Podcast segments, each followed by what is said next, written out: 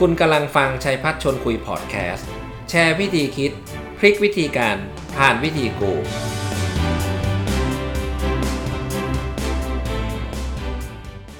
ยินดีต้อนรับเข้าสู่รายการชัยพัฒชวนคุยวันนี้แหมผมรู้สึกตื่นเต้นมาก เพราะว่าคนที่ผมชวนมาคุยวันนี้เป็นสาวสวย ผู้หญิงเก่งเป็นผู้บริหารนะ และเธอก็ยังเป็นเจ้าของธุรกิจรองเท้าแบรนด์ชูสนะฮะ ชื่อดังที่มีถึง 12 สาขา และแน่นอนฮะภรรยาผมก็เป็นแฟนคลับของรองเท้าของเธอด้วยนะฮะวันนี้ผมได้เรียนเชิญคุณป้อกรกนกสว่างวงโชคอยู่กับผมนะครับ สวัสดีครับ คุณป้อครับ สวัสดีสวัสดีรับค่ะ ดรชัยพาสวัสดีค่ะทุกคน สวัสดีครับค่ะแหมมีความยินดีฮะดีใจเป็นยังไงบ้างนะฮะก็แน่นอนนะวันนี้ยินดีเราก็ค่ะจะมาชวนคุยเรื่องที่มีสาระน่าสนใจ อยากจะให้คุณป้อเล่าให้ฟังหน่อยนะครับว่า เป็นไงมาไงครับที่ได้ประสบความสำเร็จขนาดนี้แบรนด์ชูสนี่ตั้งแต่เริ่มต้นเชิญเลยครับ ค่ะก็เดี๋ยวขอแนะนำแบรนด์ชูให้รู้จักกันคร่าวๆก่อนเนอะสำหรับใครที่อาจจะยังไม่เคยรู้จักนะคะ ก็อย่างที่พี่ปุ๋ยบอกไปคือป้อทำแบรนด์ของตัวเองเนี่ยมาตั้งแต่สมัยเรียนเลย เรียกว่าทำตั้งแต่สมัยเรียนแล้วก็พัฒนามาเรื่อยๆนะคะอืมขอเล่าวาร์ปมาเลยว่าแบรนด์ SHU เนี่ยเริ่มเป็นที่รู้จักตอนที่เราออกรายการ The Face Thailand นะคะก็พอเราออก รายการ The Face Thailand ก็เรียกว่าสร้างเป็นภายในข้ามคืนทำให้คนไทยทั้งประเทศรู้จัก SHU นะคะ ก็หลังจากนั้นเนี่ยแบรนด์ก็ติดมาเรื่อยๆนะคะ ปีที่แล้วก็เป็นสปอนเซอร์ให้กับรายการ Miss Thailand Universe ด้วยเป็นสปอนเซอร์รว้าวองเท้าให้กับสาวงามทุกคน แล้วก็จะเห็นว่าชูก็ได้ X ได้คอลแลบสินค้าต่างๆ กับ c e l e b r i t y ชื่อดังไม่ว่าคุณแม่ลูกเกดเมทินีนะคะ ก็เชื่อว่าหลายคนคงรู้จักแบรนด์ SHU ไม่มากก็น้อย เพราะว่าเราก็ทำอะไรมาหลาย ๆ อย่างเนาะ สินค้าเราก็มีสินค้าตัวเด็ดเลยตัวไฮไลท์ที่เรียกว่าสร้างตำนานให้กับประเทศเลยคือรองเท้าโซฟา SHU ค่ะ ก็เป็นรองเท้าที่เราได้รับรางวัลนวัตกรรมค่ะ ดร เป็นรองเท้าที่เราได้รับรางวัลนวัตกรรม และรองเท้าตัวเนี้ยหลังจากที่ได้รับรางวัลนวัตกรรมแล้วเนี่ย ก็เรียกว่ารองเท้าก็ได้ออกสื่อมากมาย มีสื่อมาโอ้โหสัมภาษณ์เยอะมาก ก็ยิ่งเป็นตัวที่ทำให้แบรนด์เนี่ยพุ่งทะยานขึ้นไปอีกก็ทำให้คนรู้จักเยอะขึ้น นวัตค่ะกรรมอะไรฮะรองเท้านี่มีนวัตกรรมด้วยเหรอครับ ใช่นั่นแหละเลยเป็นสิ่งที่ทำให้เราได้รางวัลนวัตกรรม บอกว่า วันที่ป้อไปรับรางวัลนวัตกรรมนะคะครับมีอยู่ห้าท่านที่ได้มารับแล้วเป็นผู้ชายทั้งหมอืดมแล้วบอกเลยว่า มาจากอุตสาหกรรมเทคโนโลยี เครื่องจักรนั่นน่ะทั้สิงหมดมีป้อนเนี่ยแหละที่ไม่ได้เป็นอะไรที่เป็นเครื่องจักรเทคโนโลยี เป็นรองเท้า นวัตกรรมโซฟา SHU ก็เลยเนี่ยแหละอยากบอกทุกคนว่าความเป็นนวัตกรรมไม่จำเป็นต้องเป็นเทคโนโลยีเสมอไป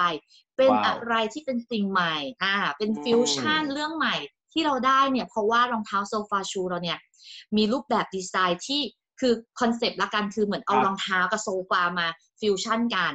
เป็น เรื่องใหม่สิ่งใหม่ และที่สำคัญคือเราใส่ศาสตร์การนวดเท้าของไทยลงไปว้าวบนรอยนวมนูนของรองเท้าโซฟา SHU เรานะคะโอ้โหก็เลยได้เป็นรางวัลนวัตกรรมค่ะน่าน่าก็น่าควสนใจมากภคภูน่าสนใจมากนะครับ ก็ได้ข่าวว่าขายดีด้วยไอเทมนี้ SQU นี้ขายดีด้วย เพราะว่าอันเนี้ยก็สร้างมาจากมาแก้ pain ตัวเองบอกเลย มันเลยแบบตอบโจทย์คนหลาย ๆ คนคือป้ออะข้อเท้าหักนะคะอืมข้อเท้าหักไปเลย แล้วก็เจ็บส้นเท้าเป็นโรครองช้ำก็เลย พัฒนารองเท้ามารักษาตัวเองครับเป็นรองเท้าโซฟาชูนะคะ รักษาโรครองช้ำหาย แล้วก็โอ้ประกวดได้รางวัลนวัตกรรมค่ะ โอ้โห สุดยอดนะ นอกจากเอ่อจะเรียกว่าตัวเองก็หายจากสุขภาพแล้วที่เจ็บขาแล้วยังได้รางวัลอีกสุดยอดค่ะทำมาโอ้โหโชคทำมากี่ช่วงปีแล้วฮะชูนี่ทำมากี่ปีแล้วนะครับ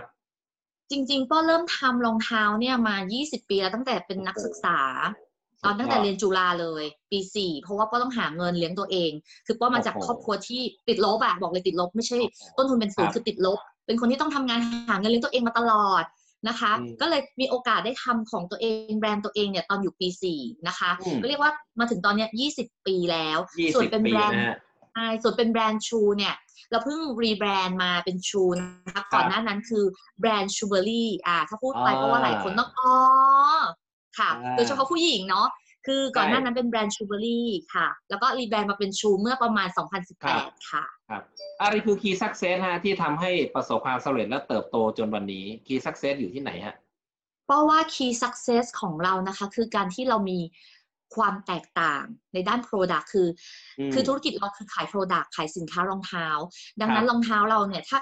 คือถ้าของถ้าเราขายของอะของมันต้องมีความโดดเด่นและแตกต่างเนาะอืมเพราะว่าตัวที่เป็น key success ของป้อเลยคือมันเด่นชัดมากเลยคือการมีสินค้าที่โดดเด่นแตกต่าง ก็คือรองเท้านวัตกรรมเราเนี่ยค่ะรองเท้าโซฟาชูอ๋อนะคะทำที่ differentiation คนอื่นลอกเลียนแบบไม่ได้ ใช่นอกจากได้รางวัลนวัตกรรมแล้วเนี่ยคือรองเท้าโซฟาชูก็จดสิทธิสิทธิบัตรการออกแบบได้ด้วยอืมดังนั้นคนจะลอกเลียนแบบไม่ได้นะคะ อันนี้อันที่หนึ่งเพราะว่าคือมีโปรดักที่เป็นจุดขายและโดดครัเด่บนค รับรองเท้าตัวนี้สร้างยอดขายร้อยล้านต่อปีอะพี่ปุ๋ย ว้าวสุดยอดฮะ แค่แค่แบบเดียวนะ แค่รุ่นเดียวเลยอะโอ้สุดยอดนะแล้วฮะซีปังรีส์เลยเขานะไม่ได้ตัวเดียวเยอะเท่านั้นด้วยดีฮะดีจังแค่เลยโปรดักตัวเดียวแล้วซีรีส์ไม่ได้เยอะนะคะอืมและอันดับสองอะ เพราะว่าข้อสองคือโปรดักตัวที่เป็นจุดเด่นของเราเนี่ยที่เราว่ามันครับแตกต่าง มันตอบโจทย์ลูกค้าเออคืออันนี้มีน่าสนใจนะรองเท้าที่มีนะสินค้าที่แตกต่าง โดดเด่นก็จริง ไม่มีใครเรียนแบบก็จริง แต่มันตอบโจทย์ลูกค้าหรือเปล่า ลูกค้าต้องการหรือเปล่า เพราะว่า คือสิ่งที่มันพุ่งทะยานถึงเขาจะออกเนี่ยรองเท้าก็ออกสื่อคนรู้จัก พอมาดูมาเห็นของจริง ซื้อไปใส่แล้วมันตอบโจทย์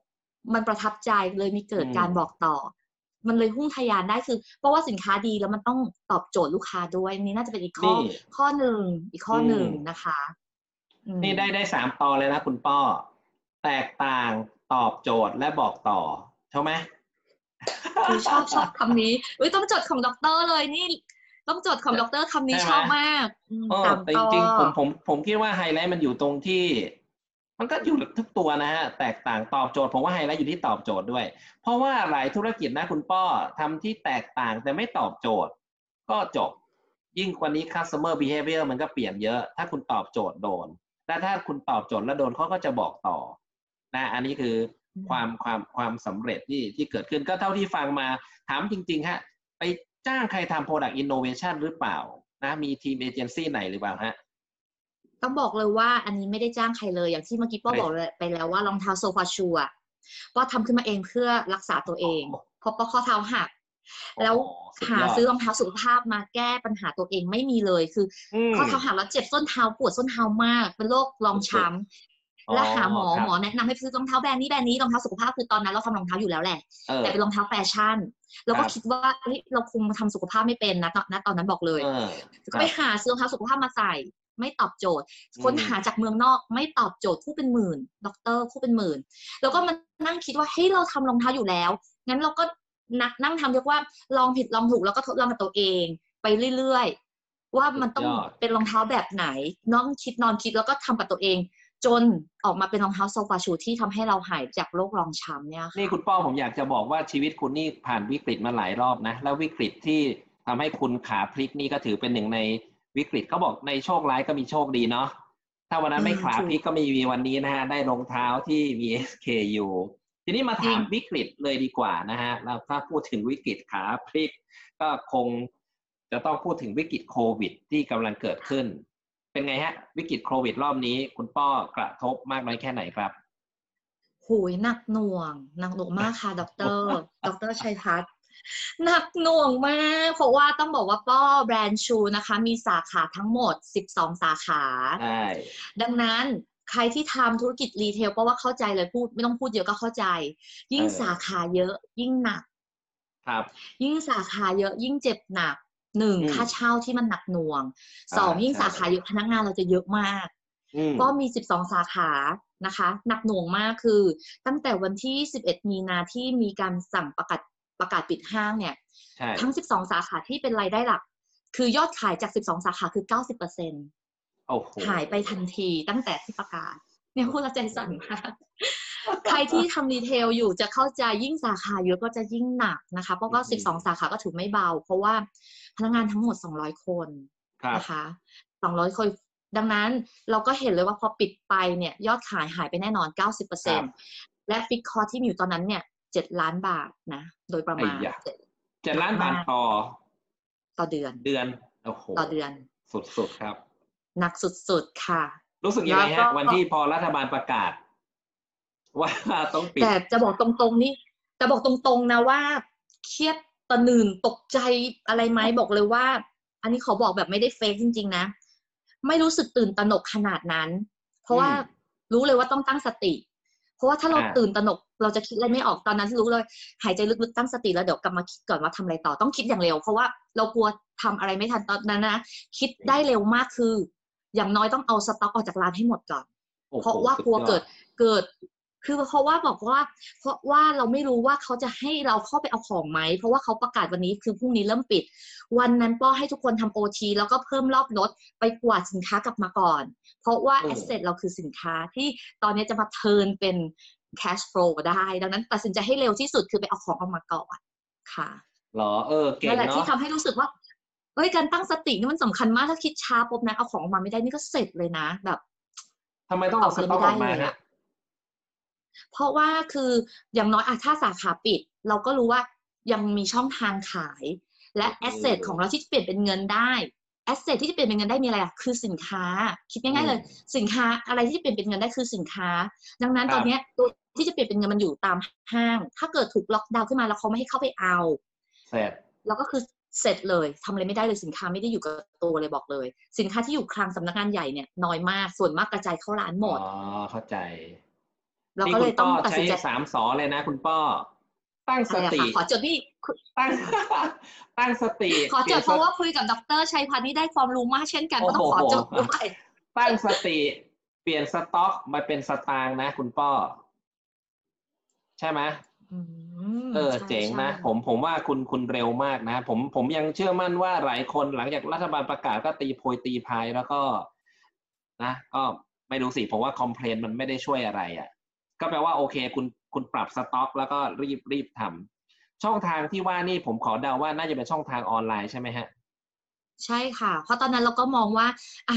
ถึงหน้าร้านปิด เรายังมีอีกช่องทางหนึ่งออนไลน์ครับออนไลน์เรายังขายได้ แต่ก็อย่างที่บอกบอกคือคนทำอะ จะรู้อยู่แก่ใจแล้วแหละว่าอืม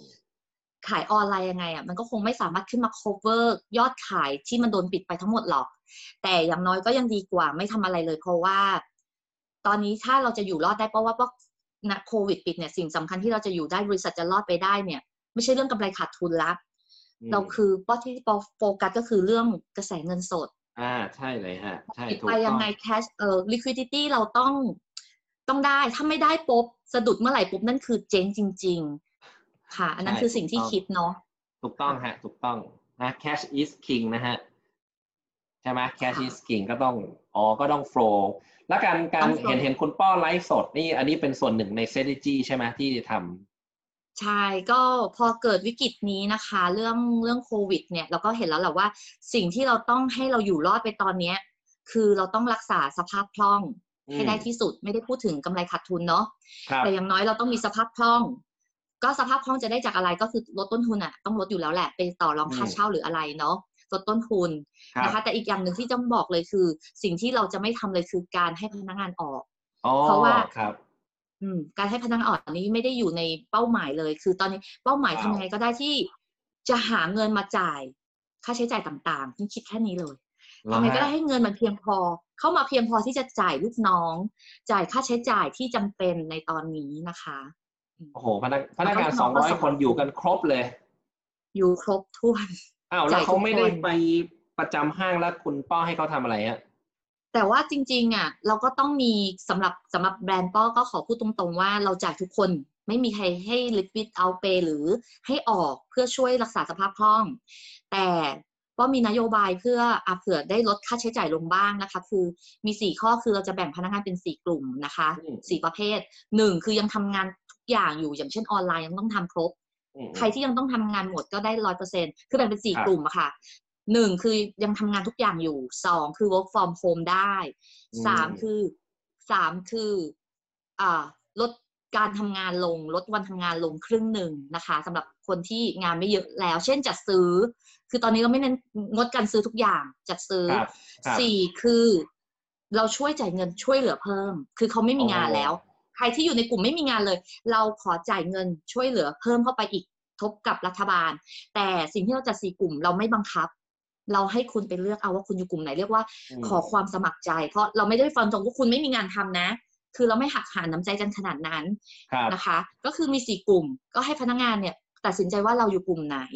นะคะอืมมันก็จะลดค่าใช้จ่ายไปบ้าง ซึ่งก็ขอขอบคุณพนักงานทุกคนจริง ๆ จากใจคือ มีหลายคนโดยโดยเฉพาะมีหลายคนจริง ๆ อยู่ในยอมอยู่ในกลุ่มที่ยอมได้เงินเดือนน้อยลงนะครัคะ บ เช่นแบบยอมบอกว่าอะขอรับเงินแค่ช่วยเหลือไม่มีงานทำอยู่บ้านเฉยครับ ๆขอไม่ทำอะไรอยู่บ้านเฉยๆแล้วก็รับเงินช่วยเหลือนะคะ แล้วก็มีผู้บริหารหลายคนที่ขออยู่ในกลุ่มนี้ทั้งที่ยังทำงานเหมือนเดิม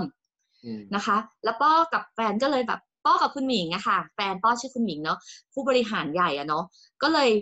ออกมารับผิดชอบตัวเองคือ เราเหมือนผู้นำอะก็เหมือนคุณพ่อคุณแม่ของครอบครัวคือ เราให้ลูกเราอดไม่ได้บอกเลย นะอาจจะแบบลำบากขึ้นนิดนึงกินน้อยลงนิดนึง แต่ตัวพ่อแม่เนี่ยต้องอดก่อน เราสองคนก็เลยแบบขอไม่รับเงินเดือนในช่วงนี้ โอ้โห สุดยอด เยี่ยมมากฮะค่ะเยี่ยมมากเลย ผมผมมั่นใจว่าหลังจากหมดโควิดนะฮะ ทุกๆคนเขารู้นะครับว่าบริษัทเนี่ยต้องการรักษาเขาเอาไว้ แล้วก็คีบเขาเอาไว้ ดีมากเลยฮะแหมก็เป็นตัวอย่างที่ดีอีกตัวอย่างหนึ่งนะฮะที่ไปด้วยกันนะครับ นี่ถามนิดนึงฮะตะกี้พอพูดเรื่องค่าเช่านะฮะ โทษทีคุณบอกว่าสิบสองแล้วหนักมาก ไม่ทราบว่าเป็นยังไงฮะ ได้ไปเจรจาผ่อนผันอะไรบ้างไหมฮะ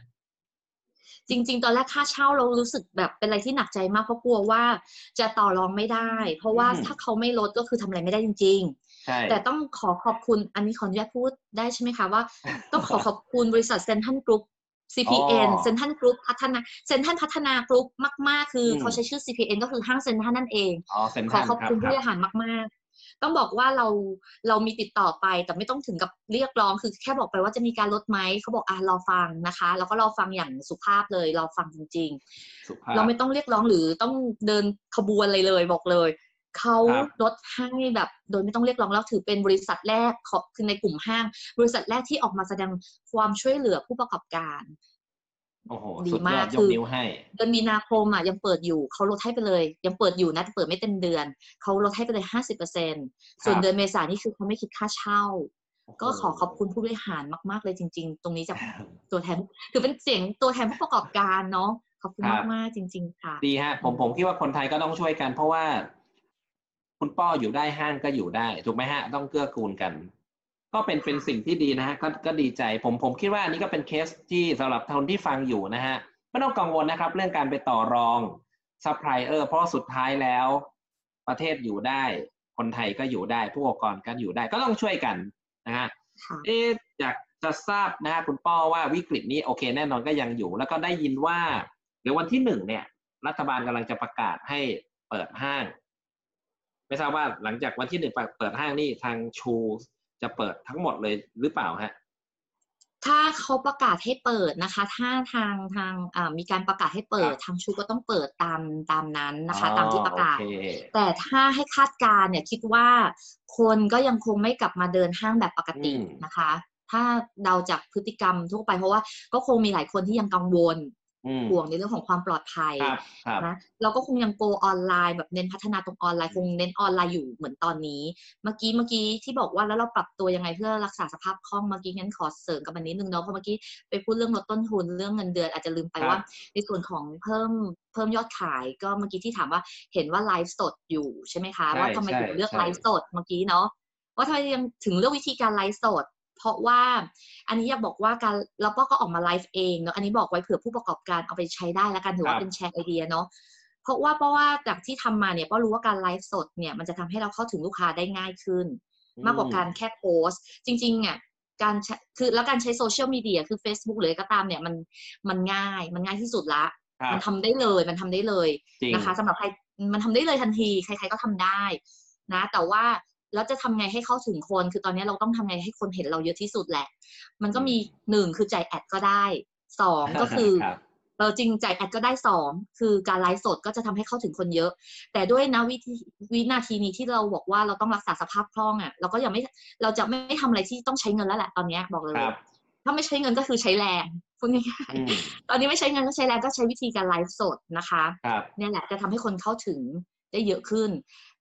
แต่เทคนิคมันก็มีเนาะคนบางคนก็บอกฉันไลฟ์ไม่เห็นคนมีคนดูเลย สิ่งสำคัญของการทำออนไลน์ให้ประสบความสำเร็จคือความถี่และความสม่ำเสมออนี่ประมาณเนี้ย จริงๆนี่ความคือเรื่องถี่จริงใช่ไหมความถี่ไลฟ์ครั้งแรกธรรมดาทุกคนผ่านจุดนี้มาแล้วป้าก็ผ่านมาแล้วไลฟ์ครั้งแรกอะคนไม่ดูหรอก ยังไม่มีคนดู ยังไม่ต้องถอดใจเราทำไปเรื่อยๆเราจะหาทางได้เองคืออืมทำไปทีๆทำไปทีๆแล้วเรตติ้งเราจะดีขึ้น Facebook จะรู้ว่าเราเรตติ้งดีขึ้น คือเรามีการทำสม่ำเสมอ ครับ มันจะทำให้เราเข้าถึงคนได้มากขึ้นค่ะ อ่า ผมผมชอบคำนี้ฮะ สม่ำก็จริงฮะ สม่ำเสมอเนื้อหาดีด้วย content ดี อ่า ต้อง content ดีด้วยคุยคุยเป็นกันเอง ลูกค้าก็เข้าถึงนะภรรยาผมดูบ่อยนะฮะมาดูคุณอุ๊ยพ่ขออบคุณค่ะ เอ๊ะถ้าหลังโควิดเปิดแล้วในใน policy ของที่ออฟไลน์ที่ห้างเนี่ย มี direction จะทำยังไงบ้างไหมครับ เพราะว่าคือแน่นอนฮะ social distance คนก็กังวลหรือมีจะมีโปรโมชั่นมีทำอะไรเพื่อที่จะช่วย ค่ะสำหรับของแบรนด์และกันทางห้างอะเขาก็ทางห้างเขาก็คงมีมาตรการในการสร้างความปลอดภัยเพื่อให้คนที่มาเดินห้างมั่นใจแหละอืมในส่วนของใช่ร้านค้าเองเขาก็คงมีกำหนดการมาว่า คือมีมาตรการอะว่าหน้าครับร้านจะต้องทำตามกฎตามนี้เพื่อรักษาความปลอดภัยของลูกค้า เช่นการทำความสะอาดร้านด้วยแอลกอฮอล์อ่าฆ่าเชื้อใช่การมีมาสก์ชิลของพนักงานขายทุกคน ใส่หน้ากากตลอดมีแอลกอฮอล์อย่างเงี้ยครัค่ะบคือมาตรการที่ให้ลูกค้ามั่นใจมาช็อปได้ แล้วก็สำหรับแบรนด์ป้อเองอะก็คิดว่าถึงแม้เราจะจัดโปรโมชั่นแรงมากยังไงเนี่ย มันกลัวจะเสียของเพราะคนน่ะ ยังไม่กล้าที่จะออกมาระดมซื้อกันอย่างนั้นหรอก นะคะอ่าฮะคิดว่าการจัดโปรโมชั่นแรงๆ ยังไม่ใช่สำหรับสำหรับแบรนด์นะสำหรับอ่าป้ออ่าอ่ายังไม่ใช่แต่ว่าจะมีโปรโมชั่นไหมก็ยังต้องมีแต่ยังไม่ถึงกับหูมาแรงเลยสำหรับป้อนะป้อคิดว่าจะเป็นโปรที่อะเบาๆ เพื่อดูพฤติกรรมลูกค้าก่อนว่าอะมีคนมาไหมแล้วอีกอย่างหนึ่งคือ การจัดโปรแรงๆเนี่ย เพื่อให้คนมาถล่มร้านอย่างเงี้ย มันก็ไม่เป็นการสร้างความปลอดภัยของลูกค้าเราด้วยในความอ่ารู้สึกนะใช่ถึงแม้จะเข้าใจตั้งระยะห่างก็ เปิดมาเพราะในในในการที่เราเตรียมแผนไว้คือ จะแบบค่อยเป็นค่อยไปมีโปรเล็กน้อยเพื่อทดสอบให้ลูกค้ามาแล้วอะได้โปรที่ดีที่สุดไปก่อนนะตอนนั้นนะคะ แล้วพอมั่นใจปุ๊บถึงค่อยจัดโปรแรงเหมือน welcome back อีกทีหนึ่งค่ะโอเคเข้าใจแหมน่าน่าสนใจนะฮะ เพราะหลายหลายธุรกิจอาจจะไม่ได้คิดถึงประเด็นนี้กะว่าวันที่หนึ่งนะอัดโครมเลยลูกค้าเข้าร้านนี่โอ้โหน่ากลัวมากมากๆโอเคฮะคุณป้อมี อะไรอยากจะฝากนะฮะให้กับอ่าผู้ประกอบการหรือว่าเจ้าของธุรกิจนะที่กำลังยังมึนอยู่เลยนะฮะว่าในช่วงวิกฤตนี้จะรอดไปได้ยังไง ขอคำแนะนำสักนิดหนึ่งครับ ค่ะ ก็จริงก็เหมือนอย่างที่ดรชัยพัชร์พูดตอนแรกนะในช่วงวิกฤตอะจริง ๆ ถ้าเราปรับตัวทันมันคือโอกาสเนาะอย่างที่ป้อมาไลฟ์สดตอนนี้ป้อเห็นโอกาสมากมายเลยจริงครับครับๆนะคะ อย่างตอนก่อนไลฟ์เนี่ยจะรู้สึกกลัวว่าคนจะซื้อไหมไม่ซื้อไหม คนอยู่บ้านจะซื้อหรอสินค้าแฟชั่น บอกได้เลยว่าคนซื้อค่ะตอนนี้คนซื้อและบ้าซื้อออนไลน์มาก แล้วชอบดูเราไลฟ์ขายของมากบอกเลย มีคนซื้อ ขอแค่ตอนนี้ตั้งสติก่อน ตั้งสติแล้วอืมหนึ่งอย่าคิดมาก อย่าตระหนกเกินไป อย่าเครียดเกินไป เพราะอืมว่าบอกเลยเราเครียดมากตระหนกมาก เราเป็นผู้นำเราเครียดเท่าไหร่นะตระหนกเท่าไหร่นะลูกน้องเนี่ยจะเครียดกว่าเราแล้วตระหนกกว่าเราไปอีกสิบเท่า จริงเราเป็นผู้นำเราต้องนิ่ง ใช้สติแล้วคิดจริงนิ่งแล้วทำทำให้ดูนะคะ เป็นลีดเดอร์ทำแล้วลูกน้องเนี่ยจะมั่นใจนะคะ ตอนนี้ตั้งสติตั้งสติปุ๊บคิดออกทำอะไรได้ทำไปก่อน ไม่ต้องกลัวว่าจะดีหรอจะ perfect ไหมทำไปก่อนแล้วเดี๋ยวถึงตอนนั้นเราจะเข้าไปอยู่ในเนื้องานปุ๊บแล้วเราจะรู้ว่าเราจะไปยังไงต่อจะแก้ไขยังไง ค่ะอืมก็ตั้งสติค่ะฝากนิดนึงโอ้ฝากขอบไว้คุณตรงมากนี้ที่ค่ะ คุณป้อน่ารักนะครับ คุณป้อตะกี้ที่คุณคุณพูดเนี่ยมันก็ตรงกับอันหนึ่งที่ที่ หลายคนก็ใช้อยู่นะฮะ เวลาทำอะไรใหม่ๆโดยเฉพาะยิ่งช่วงนี้นะฮะ ไม่อย่าอย่าไปคิดว่าทำแล้วต้อง perfectถูกไหมเขาบอกว่าอย่าไปโฟกัสที่ perfect อย่าไปโฟกัสที่ pro เอ่อ perfection ให้โฟกัสที่ progression คุณป้อ get ไหมอืมอย่า get ค่ะอ่าอย่าไปอันนี้โฟกัสที่ใช่เลย perfection คือทำแล้วฉันต้อง perfect ไม่งั้นฉันไม่ทำไม่ไม่ไม่ได้ฮะตาย แต่ว่าไปโฟกัสที่ progression ทำแล้วค่อย ๆ ดีขึ้นดีขึ้น ผมก็มั่นใจว่า หลังจากไลฟ์มาสักพักหนึ่งก็ learning curve ก็ดีขึ้นดีขึ้น ถูกไหมฮะคุณป้ออมที่ไลฟ์มาถูกค่ะมามากี่สัปดาห์แล้วครับ อุ้ยเดือนหนึ่งแล้วตั้งแต่วันที่ประกาศปิดปุ๊บลุกขึ้นไลฟ์เลยค่ะวันที่ยี่สิบสองไลฟ์มาราธอนแล้วประกาศเลยว่าเตรียมพบกับไลฟ์มาราธอนวันหนึ่งเนี่ยสุดยอดเจอป้อไลฟ์สามรอบ วันละสามรอบโโหสามรอบมีด้ควนยถามว่าเหนื่อยไหมสามรอบลูกค้าถาม